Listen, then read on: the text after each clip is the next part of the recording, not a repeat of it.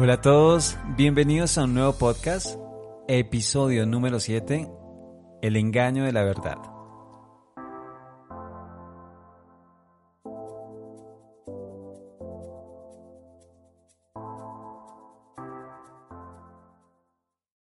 Bueno, episodio número 7, wow.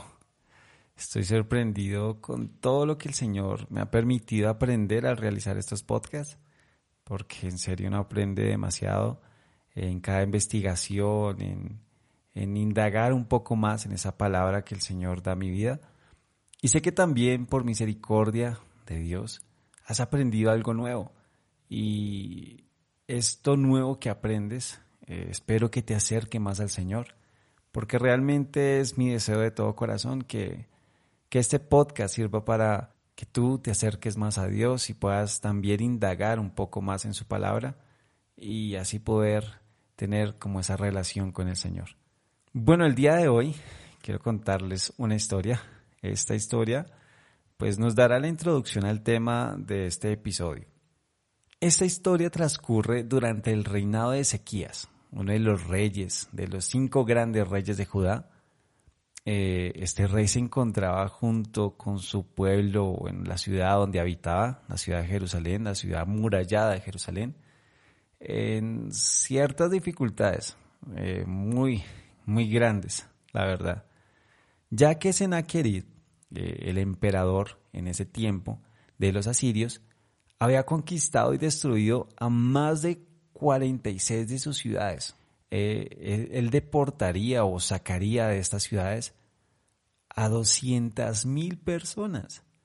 Ahora, eh, este gran imperio asirio había tomado el control de un vasto territorio y entre ellos pues, estaba Judá y los obligaba a pagar un tributo, unos como unos impuestos, se podría decir también, eh, algo en retribución eh, por dejarlos con vida, dejarlos bien.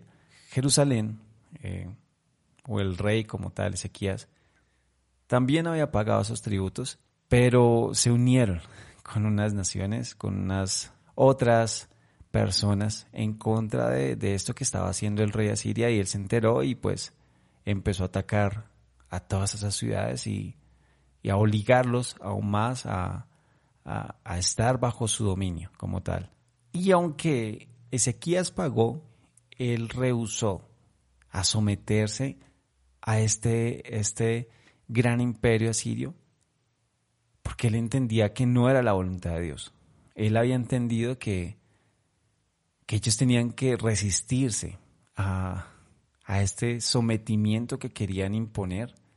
Y esto los llevaría a, a este gran problema que mencionábamos, en donde su ciudad sería sitiada.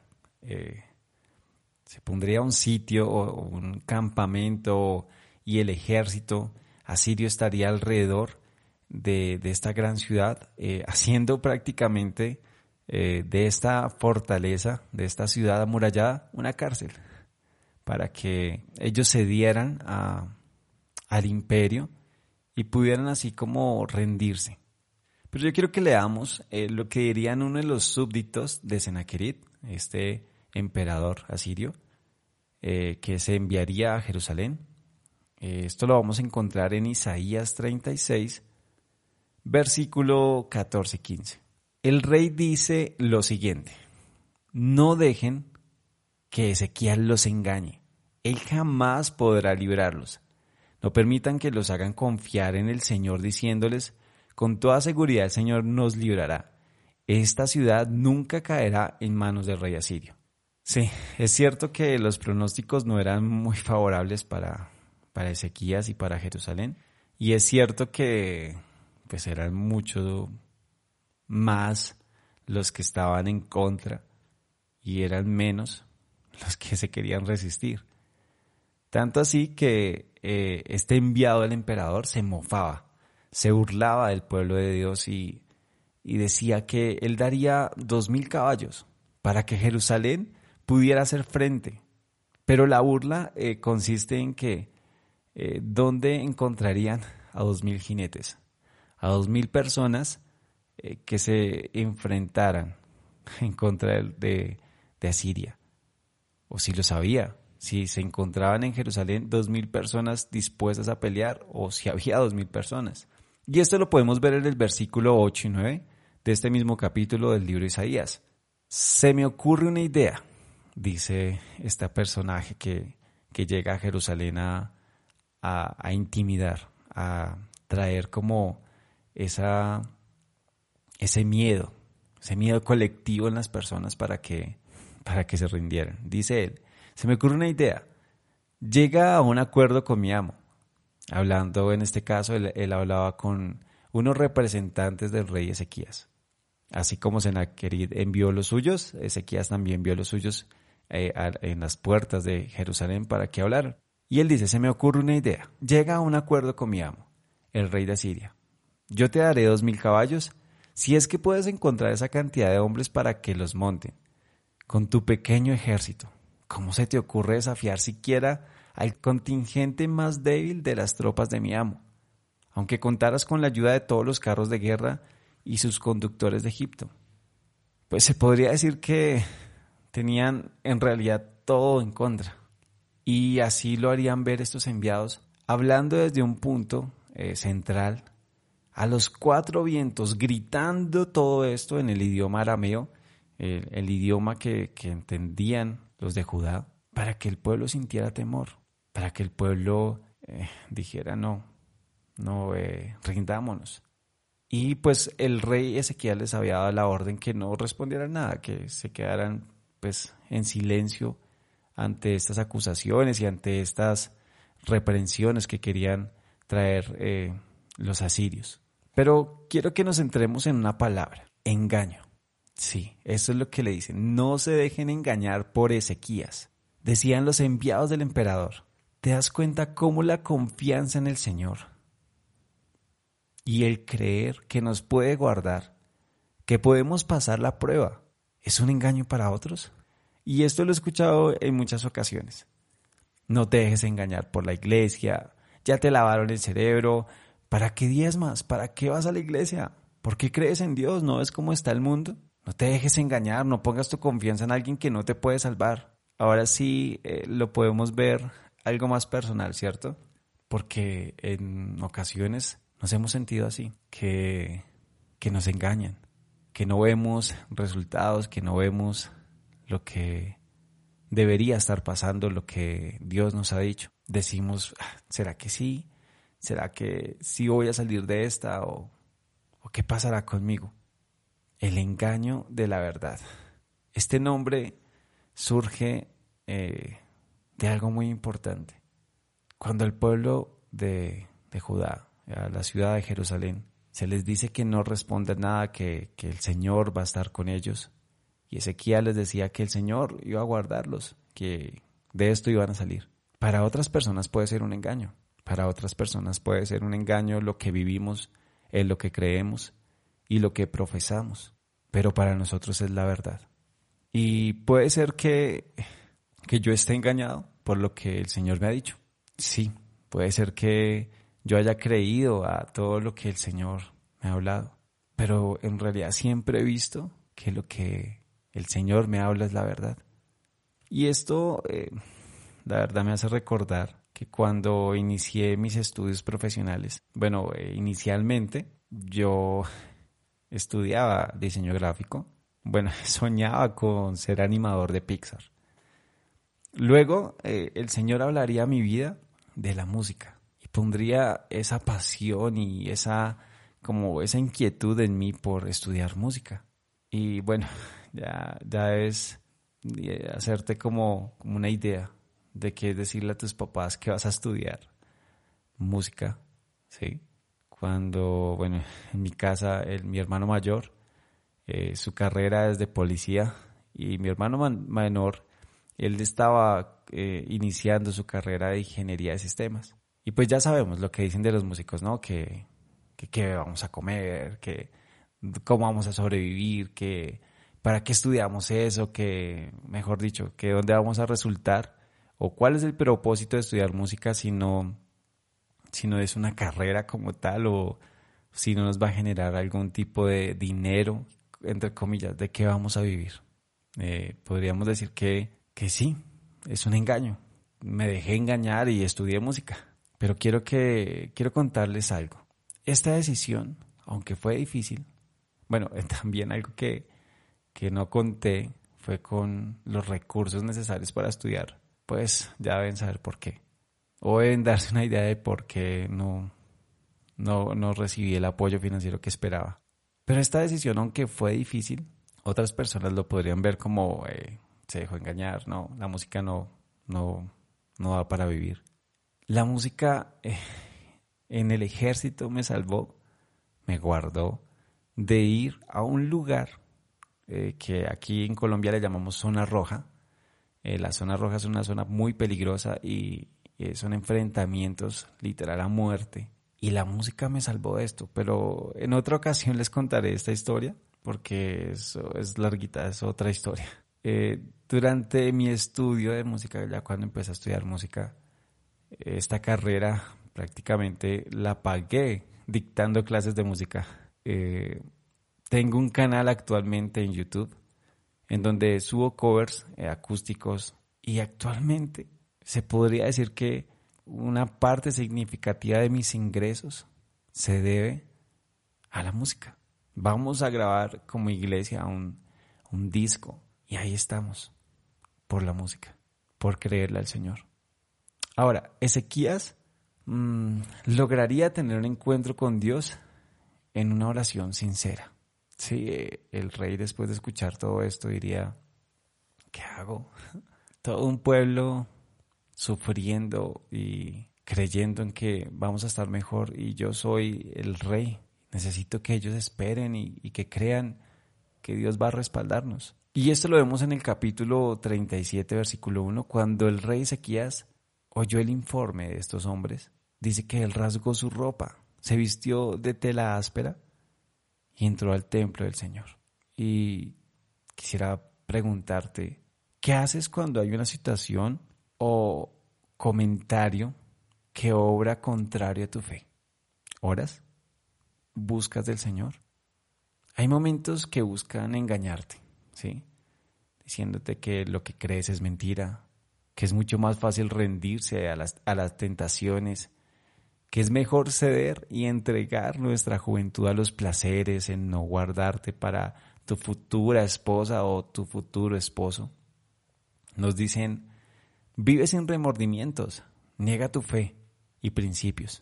Cede, que es mejor ser parte de los que son más que estar entre los que se oponen y somos menos. Pero bueno, la, historia no acaba acá, ¿no? Ezequías, luego de orar, envió al administrador del palacio, Eliaquín, a este hombre lo envió en busca de Isaías, el profeta del Señor, para escuchar la voz de Dios respecto pues a este asunto y ¿Y qué diría el profeta? ¿Qué diría Dios en esta situación tan penosa, tan, tan difícil? Esto lo encontramos en el versículo 6 y dice lo siguiente. El profeta respondió, díganle a su amo, esto dice el Señor, no te alteres por ese discurso blasfemo que han pronunciado contra mí los mensajeros del rey de Siria. Escucha, yo mismo actuaré en su contra, y el rey recibirá un mensaje de que lo necesitan en su país así que volverá a su tierra, donde haré que lo maten a filo de espada. Yo quiero decirte hoy que tienes el respaldo de Dios. Él está obrando a tu favor, aun cuando veas imposible salir del aprieto a una deuda, un problema. Él está presto a escucharnos y, por supuesto, a hablarnos y ayudarnos. Pero este supuesto engaño llevaría a esta ciudad a ser la única sin ser invadida porque sucedería tal como lo anunció el profeta, tal como lo dijo el Señor. Así pasó. En el versículo 36 dice, Esa noche el ángel del Señor fue al campamento asirio y mató a 185 mil soldados. Cuando los asirios que sobrevivieron se despertaron a la mañana siguiente, encontraron cadáveres por todas partes. Entonces Enaquerib, rey de Asiria, levantó el campamento y regresó a su propia tierra volvió a Nínive, la capital del reino, y allí se quedó. Cierto día, mientras rendía culto en el templo a su dios Nisrob, sus hijos y Sarecer lo mataron a espada. Luego acamparon en la tierra de Arad Y otro de sus hijos, Esar Adón, lo sucedió en el trono de Asiria. Se cumpliría lo que el Señor diría al rey Ezequías. Este rey que logró mantenerse en la promesa. Este rey que eh, en un momento de dificultad no se rindió, sino que confió en el Señor. Y yo sé que tú dirás que a veces es, es difícil, no es fácil confiar, no es fácil ir en contra de la corriente. Y el mismo rey Ezequías lo sabía, lo reconocía, pero sabía que Dios estaría a favor, pese a todas las circunstancias, porque él confiaba en Dios. Él, él diría de su propia boca, es cierto, Señor, que los reyes de Asiria han destruido a todas las naciones, han arrojado al fuego a los dioses de esas naciones y los han quemado. Por supuesto que los asirios pudieron destruirlos, pues no eran dioses en absoluto eran solo ídolos de madera y de piedra, formados por manos humanas. Ahora, oh Señor nuestro Dios, rescátanos de su poder. Así todos los reinos de la tierra sabrán que solo tú, oh Señor, eres Dios. Podemos ver que las circunstancias pueden ser difíciles, adversas. Nos dicen que es mejor seguir la corriente, estar en el montón, pero no entre de los que se oponen y creemos en unas promesas, creemos en el Señor, creemos en la integridad, creemos en, en, el matrimonio, creemos en la familia. Pero yo también veo un engaño de otro lado. Y quiero contarles algo que me sucedió hace unos pocos días. Me subí a, a un servicio de transporte público, en un taxi. Yo creo que en todos los países se llamará igual taxi. Íbamos a, con unos amigos a nuestra iglesia ya sabemos que pues en tiempo de cuarentena eh, hemos estado como haciendo esas grabaciones para nuestros servicios, para nuestras reuniones y nos dirigíamos a grabar una de estas reuniones, eh, unas canciones, una, unas adoraciones para, para estos servicios. Y cuando nos subimos al taxi, de una vez el reggaetón con su música, con su mensaje obsceno, con su mensaje eh, incorrecto, pero pues igual nos tocaba escuchar todo el camino hasta que llegáramos a nuestro lugar de destino. Pero quiero que veas algo que pasó. Y en ese momento estaban haciendo una encuesta eh, vía telefónica de qué canción querían para, para, para votar eh, entre una y otra. Recuerdo algo así de los títulos. Una canción era escápate conmigo, algo así. Y la otra era no te hagas la santa. Veamos cómo el mundo nos está vendiendo esto de santidad. Incluso pues antes, antes, de esta votación y esta encuesta vía telefónica, eh, una canción que decía, Dios mío, qué rico, qué rico, y hablaba de, de las relaciones sexuales y cómo esta mujer que canta da a entender su agrado porque va a tener esto, esta relación, nombrando a Dios, diciendo, Dios mío, qué rico, qué rico.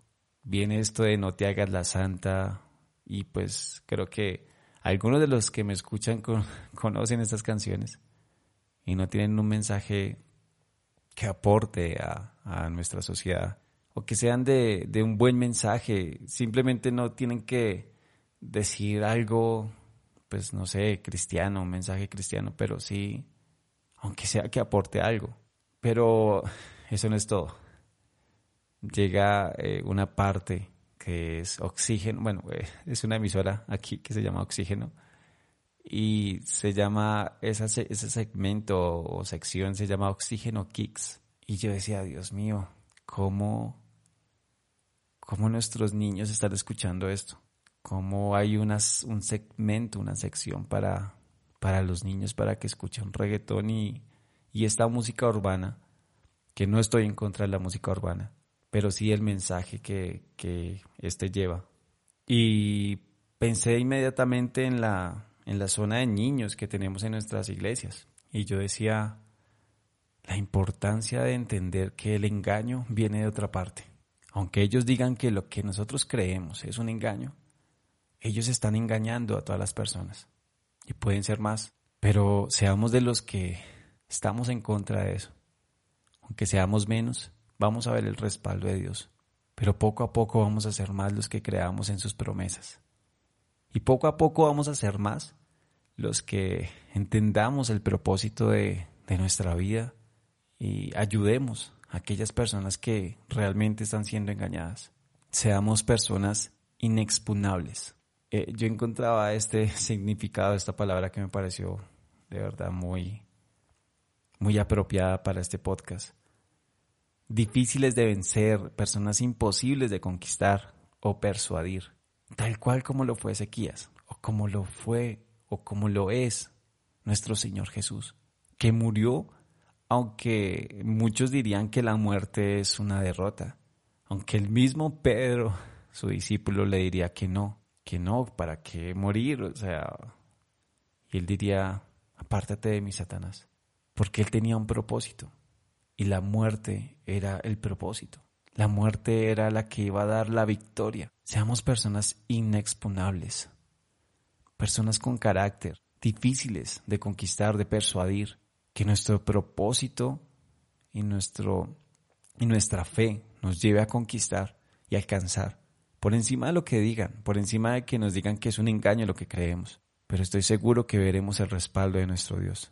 Me gustaría que tú vivieras un encuentro con el Señor tal como Ezequías tuvo este encuentro con el Señor en el templo y habló sinceramente con Él y, expuso estos argumentos en contra.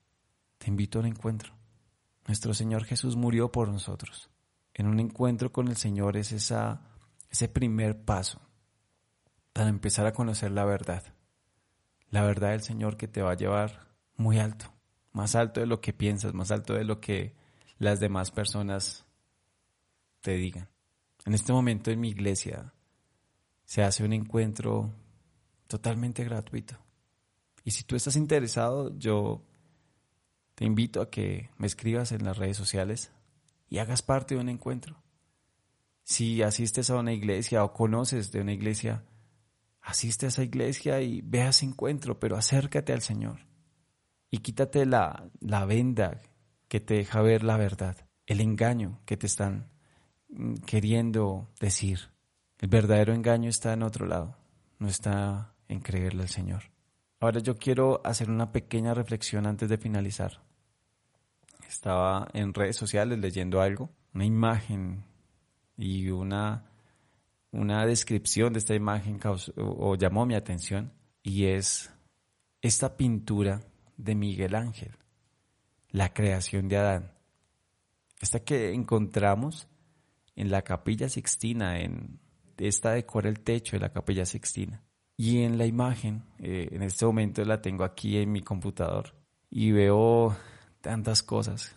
Vemos a el hombre, Adán, la creación, a este hombre eh, esperando algo de Dios. Al otro lado vemos a Dios extendiendo su mano hasta donde más puede, para poder alcanzar al hombre. Pero hay un pequeño detalle y es la falange de su dedo índice, en donde no está totalmente estirada. Y yo te invito a que, si tú puedes verla, eh, googlearla, ¿sí? La creación de Adán de Miguel Ángel, vas a notar que el hombre no estira por completo su dedo. Y si él lo estirara por completo, tocaría el dedo de Dios y tendría ese contacto, ese, ese encuentro con Dios. Y con esto te quiero decir que está solamente un movimiento tuyo. Este dedo o esta falange que nos estira nos da a entender este libre albedrío que Dios nos dio. Pero depende de ti. Creerle al Señor, creer a sus promesas, creer en su amor, estirar el dedo por completo, estirar tu vida por completo al Señor y decirle, Señor, sí, quiero tener un encuentro contigo. Quiero conocerte. Quiero conocer la verdad. No quiero estar más engañado por, por esta mentira. Extiende tu mano al Señor y deja que Dios te toque y te muestre que Él está a tu favor. Recuerda que es mejor ser engañado por la verdad, la verdad absoluta de Dios, que ser engañado por las mentiras del mundo y lo que esto nos ofrece. No es cuestión de palabras, Se trata de nuestra fe en el que todo lo puede. Hasta pronto.